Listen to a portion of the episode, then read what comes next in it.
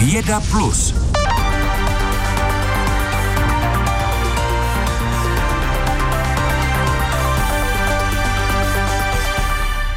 Práce v domácnosti a domácí péče jsou nepostradatelné pro společenskou soudržnost v roce 2023. Je ale tato takzvaná reproduktivní práce stále nerovnoměrně rozdělená, z velké části leží na ženách. A právě tomu se věnuje platforma Férová domácnost. Na jejich stránkách se mimo jiné můžete eh, ověřit, nakolik férově je rozdělena práce u vás doma. Já teď ve studiu Plusu vítám zakladatelku této platformy Martinu Dvořákovou. Přeju dobrý den. Dobrý den, děkuji za pozvání. Eh, mohli bychom prosím na úvod eh, představit ten váš projekt a říci, co vás vlastně vedlo k tomu ho spustit? Mm-hmm. Se to tak pěkně schrnu a uved, přesně to, co jste říkal. Uh, ten můj důvod bylo, aby se konečně objevilo nějaké místo, kde to zviditelníme, ten problém, že domácí práce a péče o její členy, což nejsou jenom děti, ale třeba stárnoucí rodiče, eh, není ve společnosti rovnoměrně rozdělená a tak jako defaultně spadá na ženy ten projekt ve mně uzrál během pandemie, protože uh, mám pocit, že v té době to právě jako hodně vyhřezlo na povrch. Bylo to vidět, že po tom, co se zavřely školy a školky a děti zůstaly doma, Eh, tak jsme vlastně osekali tu naší práci jenom na to nezbytný a ta práce spadla na bedra žen. Ženy zůstaly doma s dětmi a kromě své placené práce, které se, kterou se snažili dělat z domova na dálku, ještě se starali o chod domácnosti, o to, aby děti se zapojovaly do výuky a aby se všem dařilo dobře. A potom jsme se hrozně divili, že eh, v sektoru sociální a zdravotní péče, který je hodně feminizovaný, najednou ty ženy chyběly. Hmm. A vlastně lidi, kteří o tom rozhodovali, o těch opatřeních, eh, to vůbec jako nevzali v potaz, protože tam pravděpodobně nesidí pří, eh, příliš lidí, kteří by tuhle životní zkušenost měli. A když se zastavíme u toho termínu, u toho pojmu reproduktivní mm. práce, eh, co to tedy vlastně je a jak je v Česku rozdělena mezi muže a ženy? Mm-hmm. To je asi potřeba vysvětlit. Můžete se setkat s termínem reproduktivní, reprodukční nebo neplacená práce. A je to, eh, je to práce, která se odehrává z pravidla v soukromí, v našich domácnostech, týká se péče, jak jsem řekla, o její členy, ale i třeba o nějaký naši nejbližší eh, okolí, komunitu, sousedy. Eh, potom do toho spadají domácí práce toho klasického typu, co si představujeme, ale potom je tam velká část, kterou možná si mnoho lidí neuvědomí, eh, že do toho patří a to je jakoby ta organizace, plánování a udržení celé toho, celého toho kolotoče domácího vchodu. Říká se tomu často mentální zátěž a zrovna tady v té oblasti mentální zátěže právě jako není ta dělba rolí skoro, skoro žádná a se takzvaně, že muži doma pomáhají. Já to teda nemám ráda a potkala jsem už spoustu mužů, kteří to taky nemají rádi, protože jsou muži, kteří nepomáhají, ale prostě dělají ten svůj eh, díl péče a práce v domácnosti. Je to uh, rozdělené tak, uh, existují různé výzkumy, ty data se mírně liší, ale když budu citovat zprávu o rodinu z roku 2020, kterou vydal Výzkumný ústav práce a sociálních věcí, tak eh, eh, z té zprávy vychází, že ženy této práci věnují asi 6 hodin denně, a, pardon, ano, ano 6 hodin denně a muže asi 3,5 hodiny denně. Mhm. A eh, třeba když se i podíváme na to, kolik času mají ženy na své volného času, na koníčky a odpočinek, tak mají týdně o dvě hodiny méně než muži. A to prostě když se to nasčítá, máte méně volného času a máte víc práce doma, tak to musí být někde znát. Na to jsem se právě chtěl zeptat, jak tento stav tedy na ženy dopadá. Hmm. Eh, třeba často eh, se v naší společnosti tematizuje problém, že ženy chybí v rozhodovacích pozicích, ale oni se tam jako z ničeho nic neobjeví, dokud, se, jako dokud nedojde k přeskupení sil v jejich domácnosti. Někdo to za ně doma musí vzít, anebo si to někdo s nima musí spravedlivě rozdělit, aby měli uh, čas právě i na něco jiného. Eh, mají, ženy mají obecně v průměru menší výdělky, mají menší důchody díky tomu a v době péče o malé děti, o velmi malé děti a v, v době v seniorském věku jsou více ohroženy chudobou než muži. Celkově se tvrdí, že vlastně ta rodičovská dovolená, která je u nás v Evropě jedna z nejdelších a 98% žen na ně nastupuje, eh, je v podstatě kariérní stopka, která jako ovlivňuje eh, výši výdělků těch žen žen vlastně až do konce života. Hmm. A e, pokud bychom ještě tedy mohli na závěr říci, tak e, jaká domácnost je tedy podle vás z hlediska rolí férová? Jak by měla hmm. vypadat a e, potažmo, jak by si partneři ve vztahu měli nastavit role v domácnosti? Hmm. Hmm. Já musím teda přiznat, že ten projekt je nový a že tohle je třeba jeden, um, jeden z cílů, který já si dávám, že budu zkoumat, že se budu ptát odborníků, ale budu se ptát i lidí, kteří tu realitu žijou, jak to mají, jak to pocitují a kde jsou ty překážky. Hmm já na tom webu eh, zdůraznuju na několika místech, že já si nemyslím, že to nutně znamená 50-50, férová domácnost, protože jako každá ta životní situace opravdu vyžaduje jiný eh, přeskupení těch sil a někdy to jakoby dává smysl, že si to prostě rozdělíte tak, že jeden je v práci a druhý jako doma pečuje. Eh, já myslím, že my máme jakoby problém, že my jedeme v takových skocích, že my jako pořád narážíme dost, že nejdřív jsou ženy jako v té placené práci, pak nastoupí na rodičovskou a najednou jako jako nic a najednou jsou jako plně pečovatelky, uklízečky, eh, kuchařky a potom najednou nastoupí děti jejich, když se dostanou ve třech letech, když mají štěstí do školky, mm. tak nastoupí zpátky do placené práce, ale vlastně k té přeskupení sil tam nedojde a jim zůstane ta takzvaná druhá směna, kterou si vybudovali během těch Jasně. let, co byly na rodičovské dovolené. A u nás v Čechách my máme vysoký podíl žen uh, v, na trhu práce a vysoký podíl žen, které mají jako plné úvazky, protože máme hrozně málo ne, jako částečných úvazků. Takže ty ženy opravdu jako naskočí do placené práce na plný úvazek a pak ještě doma mají tu druhou směnu. Dodává Martina Dvořáková, zakladatelka platformy Férová domácnost. Díky za návštěvu Plusu. Hezký den. Děkuji. Posloucháte Vedu Plus. I dnes témě, téměř v polovině října hlásí předpověď letní teploty. Může to být pocitově příjemné, ale zároveň je to projev obřího problému, upozorňují na to klimatologové. Ti se spolu s meteorology stále zpamatovávají ze zářijových dat. Nejenže byla průměrná globální teplota stejně jako během léta rekordní, ale šlo o tak výraznou odchylku od normálu, že to odborníkům vyrazilo dech. Teď zkoumají, co se to vlastně s planetou děje, jak to zapadá do klimatických modelů a co se dá předpovědět na zimu. Letos nám teploty doslova vystřelují mimo grafy, říká pro český rozhlas klimatolog Evropské služby Copernicus Julian Nicholas. Sám prý opravdu musel upravit měřítko svých grafů, aby se mu tam křivky popisující letošní extrémně vysoké regionální i globální průměrné teploty vešly. A tak má prý pochopení proto, že někteří kolegové letošní a zvlášť zářijová data označují slovy jako omračující, znervózňující nebo naprosto bláznivá. Blížíme se hranici oteplení oteplení 1,5 stupně Celzia oproti předprůmyslové éře. Co vidíme nejméně od jara mnohé překvapuje. Zatím jsme plně neporozuměli všem faktorům, které se na tak vysokých teplotách podílejí, takže znepokojení je na místě, ale zároveň to zvyšuje naléhavost, s jakou musíme přikročit k činům a vystupňovat snahu omezit vypouštění skleníkových plynů, které jsou hlavní hnací silou toho oteplování.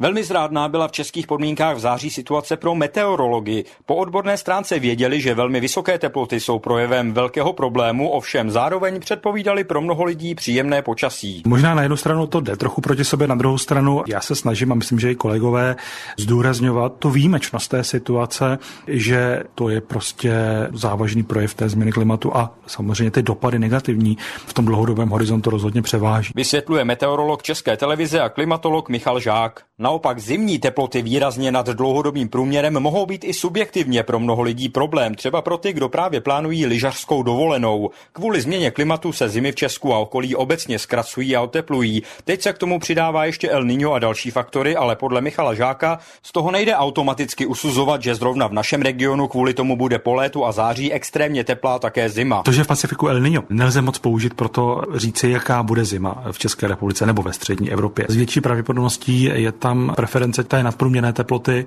a tedy spíše celkově třeba kratší období, po které bude ležet sníh. Ale jak říkám, určité epizody by tam být mohly, zejména v té druhé polovině zimy. Říká meteorolog Michal Žák s tím, že takto dlouhodobou předpověď je potřeba brát s velkou rezervou. Jan Kaliba, Český rozhlas. Tady je Věda Plus. Afází, tedy poruchou produkce a porozumění řeči, trpí v Česku přes 60 tisíc lidí. Lék na tuto neurologickou nemoc ale neexistuje. Právě proto vznikl nový internetový portál Co je afázie CZ, který pacientům i jejich blízkým přináší rady a typy, jak s touto neurologickou nemocí bojovat. Reportérka Karolína Burdová nám teď o novém webu řekne víc. Přeju dobré odpoledne. Krásné odpoledne. Karolíno, co všechno tedy na novém webu zájemce najdou? Portál přináší informace o nemoci, ale i rejstřík relevantních odborných pracovníků podle regionu a zároveň pomáhá při vytvoření komunity. Jedním z nejpalčivějších dopadů afázie je totiž ztráta sociálních vazeb. Pacienti tam najdou taky různé pomůcky, které jim můžou pomoct při každodenním tréninku. Zároveň je tam k dispozici speciální chat Ester, kterého se zájemci můžou zeptat na cokoliv, co je ohledně afázie zajímá. Webový portál i chatbot spolu zakládala logopedka Lucie Macková.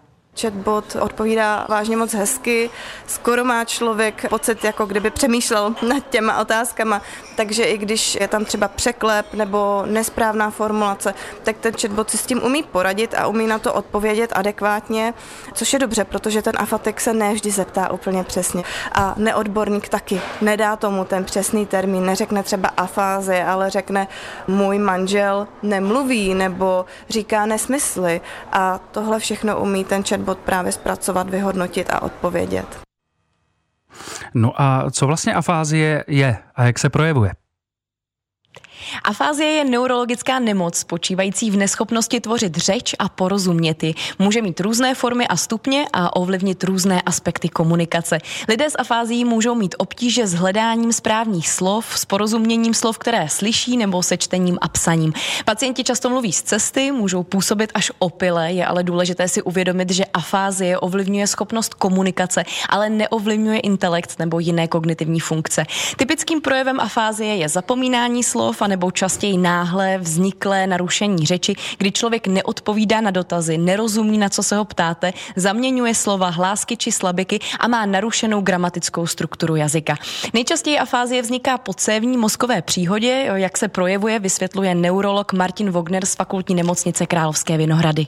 Jelikož cévní mozková příhoda je opravdu akutní stav, je akutně nutné, aby ten pacient se dostal včas do nemocnice, rozhodují minuty tak neurologická společnost vypracovala takový jednoduchý schéma pro laickou veřejnost, aby si uvědomili tři základní věci.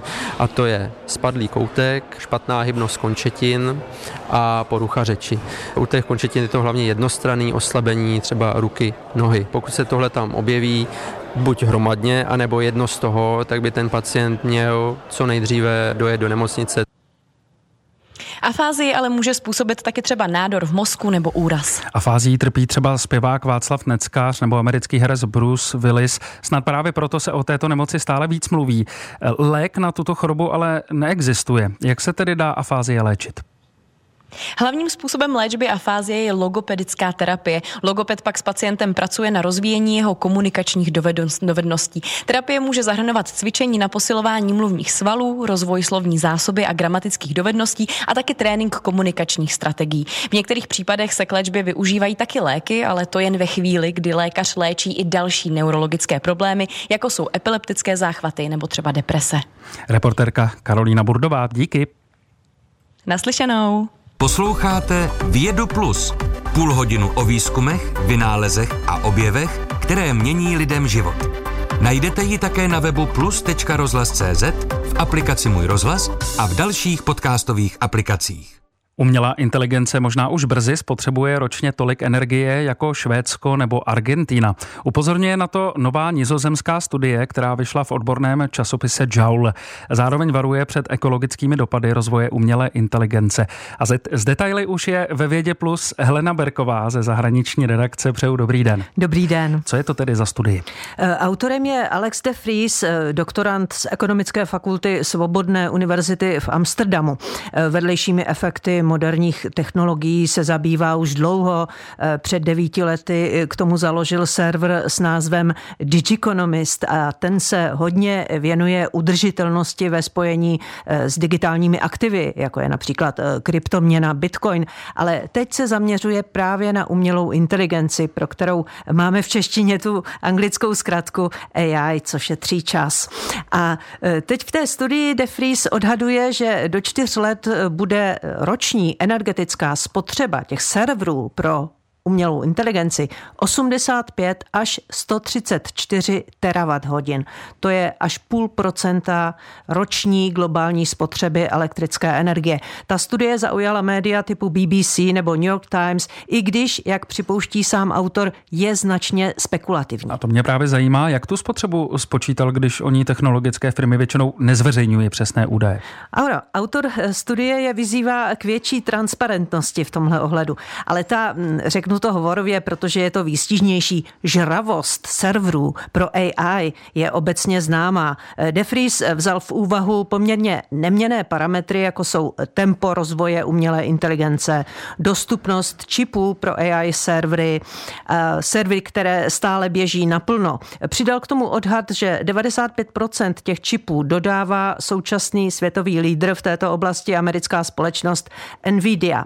Eh, pak zjistil, kolik takových systémů chce firma dodat na trh do čtyř let a z toho dospěl k tomu odhadu, eh, že ta globální roční energetická stopa AI bude až 134 terawatt hodin. Pokud bychom to chtěli v kilowatt hodinách, museli bychom k tomu přidat 9 nul.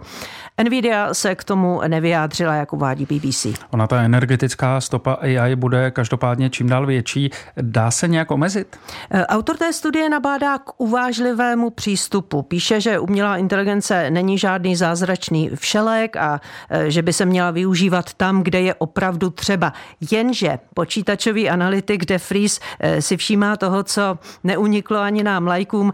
Nástup nových technologií zpravidla provázejí nadšení, očekávání a taky veliké obavy firem, aby jim neujel vlak.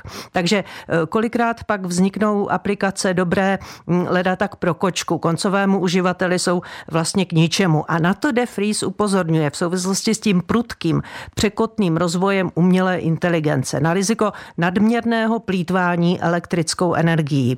Podle té studie by to riziko mohla trochu omezit právě ta uvážlivost. Nabízet eh, koncovému uživateli to, co skutečně potřebuje a využije, aniž by byl nucen schánět si k tomu eh, nějaké zvláštní specifické technologie. Ta studie, o které tady mluvíme, tak eh, se týká ekologie, spotřeby energie. Jaké jsou další dopady rozvoje umělé inteligence?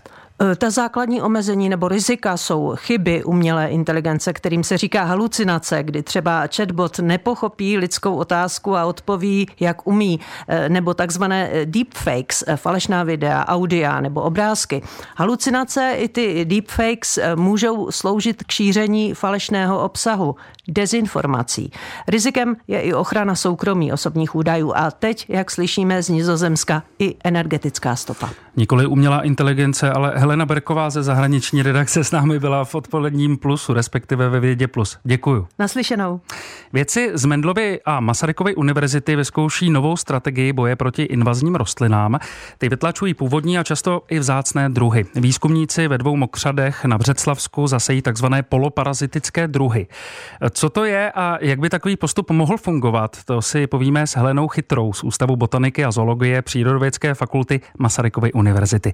Přeju vám dobrý, dobrý den. Dobrý den. Jak vážný je v Česku problém s invazními druhy? Nebylo by lepší, aby si příroda poradila sama? No, na to, na to, jestli by si příroda s těmi invazními druhy měla poradit sama, tak na tu otázku jako nemám úplně exaktní odpověď a troufám, troufám si říct, že taková ani není. Je to totiž mnohem spíše otázka filozofická a etická, která souvisí s tím, co vlastně chráníme, když chráníme přírodu. Hm. U nás totiž panuje společenská schoda na tom, že chráníme v první řadě diverzitu organismu a stanovišť a jinde ve světě se zase klade větší důraz na ochranu přirozených procesů. Mm-hmm. A zatímco u přirozených procesů záleží na tom, co všechno do nich zahrnujeme a jestli vnímáme nepřímé působení člověka jako jejich součást, u diverzity je prokázáno, že je invazní druhy přímo ohrožují. A co se týče České republiky, tak vlastně ve floře České republiky máme asi 2400 domácích taxonů a přes 1500 nepůvodních taxonů. Z nich pouze 75 je hodnocených jako invazních, což by se mohlo zdát jako málo, ale ve skutečnosti představují velký problém, protože se s nimi setkáme v podstatě všude na území České republiky a zejména pak v teplých nížinách a v nivách velkých řek, což je i případ Břeclavska. A proč právě tedy to Břeclavsko? Je v něčem unikátní oproti ostatním územím v Česku? právě je součástí té teplé nížiny, hmm. leží v nivách řek Dyje a Moravy, což jsou, což jsou místa, kde invazní druhy místy vytvářejí obrovské souvislé porosty, kde kromě nich téměř nic jiného neroste. Proti cizím invazním druhům chcete bojovat poloparazitickými rostlinami. Jaký je vlastně rozdíl mezi parazitem a poloparazitem? Já bych nej, nejprve začala tím, co je charakteristické vlastně pro běžné neparazitické rostliny, které jsou samostatné a energie a cukry získávají fotosyntézou, jsou zelené a vodu a minerální látky vlastně získávají samostatně kořeny z půdy. Zatímco parazitické rostliny, ty jsou plně závislé na svém hostiteli, a to jak v příjmu cukru, tak vody a minerálů. Nejsou totiž zelené, neobsahují žádný chlorofil. No a hm. poloparazitické rostliny, ty jsou vlastně něco mezi, by se dalo říct. Mm-hmm. Jsou zelené, takže můžou provozovat fotosyntézu, ale vodu s rozpuštěnými minerálními látkami získávají pomocí specializovaných kořenů z, z hostitelů. A tady tahle ta kombinace vlastností jim vlastně dodává velkou výhodu například v tom, že e, dobře mohou hospodařit s vodou. A jak ty poloparazitické rostliny tedy, abychom si to představili, e, jak vytlačí nepůvodní druhy? E, Vlastně ten poloparazit si ve společenstvu jako hostitele vybírá přednostně dominantní druh, což nemusí být vždycky invazní druh, ale vždycky to je nějaký e, druh, který potlačuje diverzitu, protože obecně platí, že dominantní druhy potlačují diverzitu. No a když je ten, ten poloparazit oslabí, protože on je oslabuje tím, že jim vlastně bere vodu a minerální látky, oni potom musí investovat více energie do příjmu tady těchto těch věcí, aby jim vlastně zbylo i pro sebe, tak on je tím oslabí, případně i odstraní z toho společenstva a tím vlastně t- tu diverzitu pomůže zvýšit, protože tam je najednou jako více prostoru pro ostatní druhy, které jsou v tom společenstvu potlačené tím, že tam byl ten dominantní druh. A jak eh, je možné, že to neublíží i těm původním eh, druhům rostlin? No, když potom vlivem tady toho pol, poloparazita ten e, dominantní druh, buď ten invazní nebo, nebo nějaký domácí dominantní druh ustoupí, tak vlastně spolu s ním ustoupí i ten hostitel, dostanou se do takové rovnováhy a je potom jenom takovou drobnou příměsí v tom společenstvu. A je vlastně ještě potřeba dodat, že ty poloparazitické rostliny, které my využíváme při našich experimentech, tak jsou všechno e, rostliny, které jsou přirozenou součástí naší flory, která je na jejich přítomnost dlouhodobě adaptovaná. A existují, paní Chytra, e, proti invazním druhům, e, existují nějaké jiné metody, jak proti ním bojovat? Na boj s invazními druhy vlastně máme celou řadu metod, které se liší tím, o jaké invazní druhy jde. Takže zatímco nějaké jednoleté invazní druhy, jako jsou třeba netýkavky, tak na ně dobře funguje vypak, opakované vytrhávání.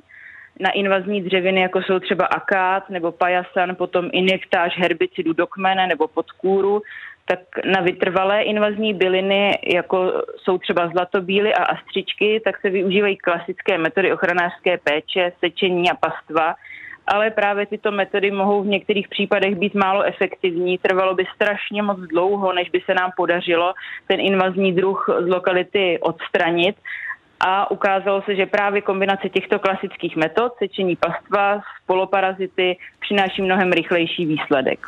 Čili výhoda té vaší metody, o které jsme se tady teď bavili, je rychlost. Ano, da, rychlost a to, to že vlastně eliminujeme použití herbicidů které se jinak samozřejmě na byliny taky dají použít, ale prostě je to něco, čemu se chceme vyhnout, zejména třeba jako v nivních biotopech. Mm kolem řek. Jak chránit vzácné rostliny takzvanými poloparazity, o tom jsme teď ve Vědě Plus mluvili s Helenou Chytrou z Ústavu botaniky a zoologie Přírodovědské fakulty Masarykovy univerzity. Díky. Taky děkuji. Naschledanou. To byla středeční Věda Plus, loučí se Ondřej Látal.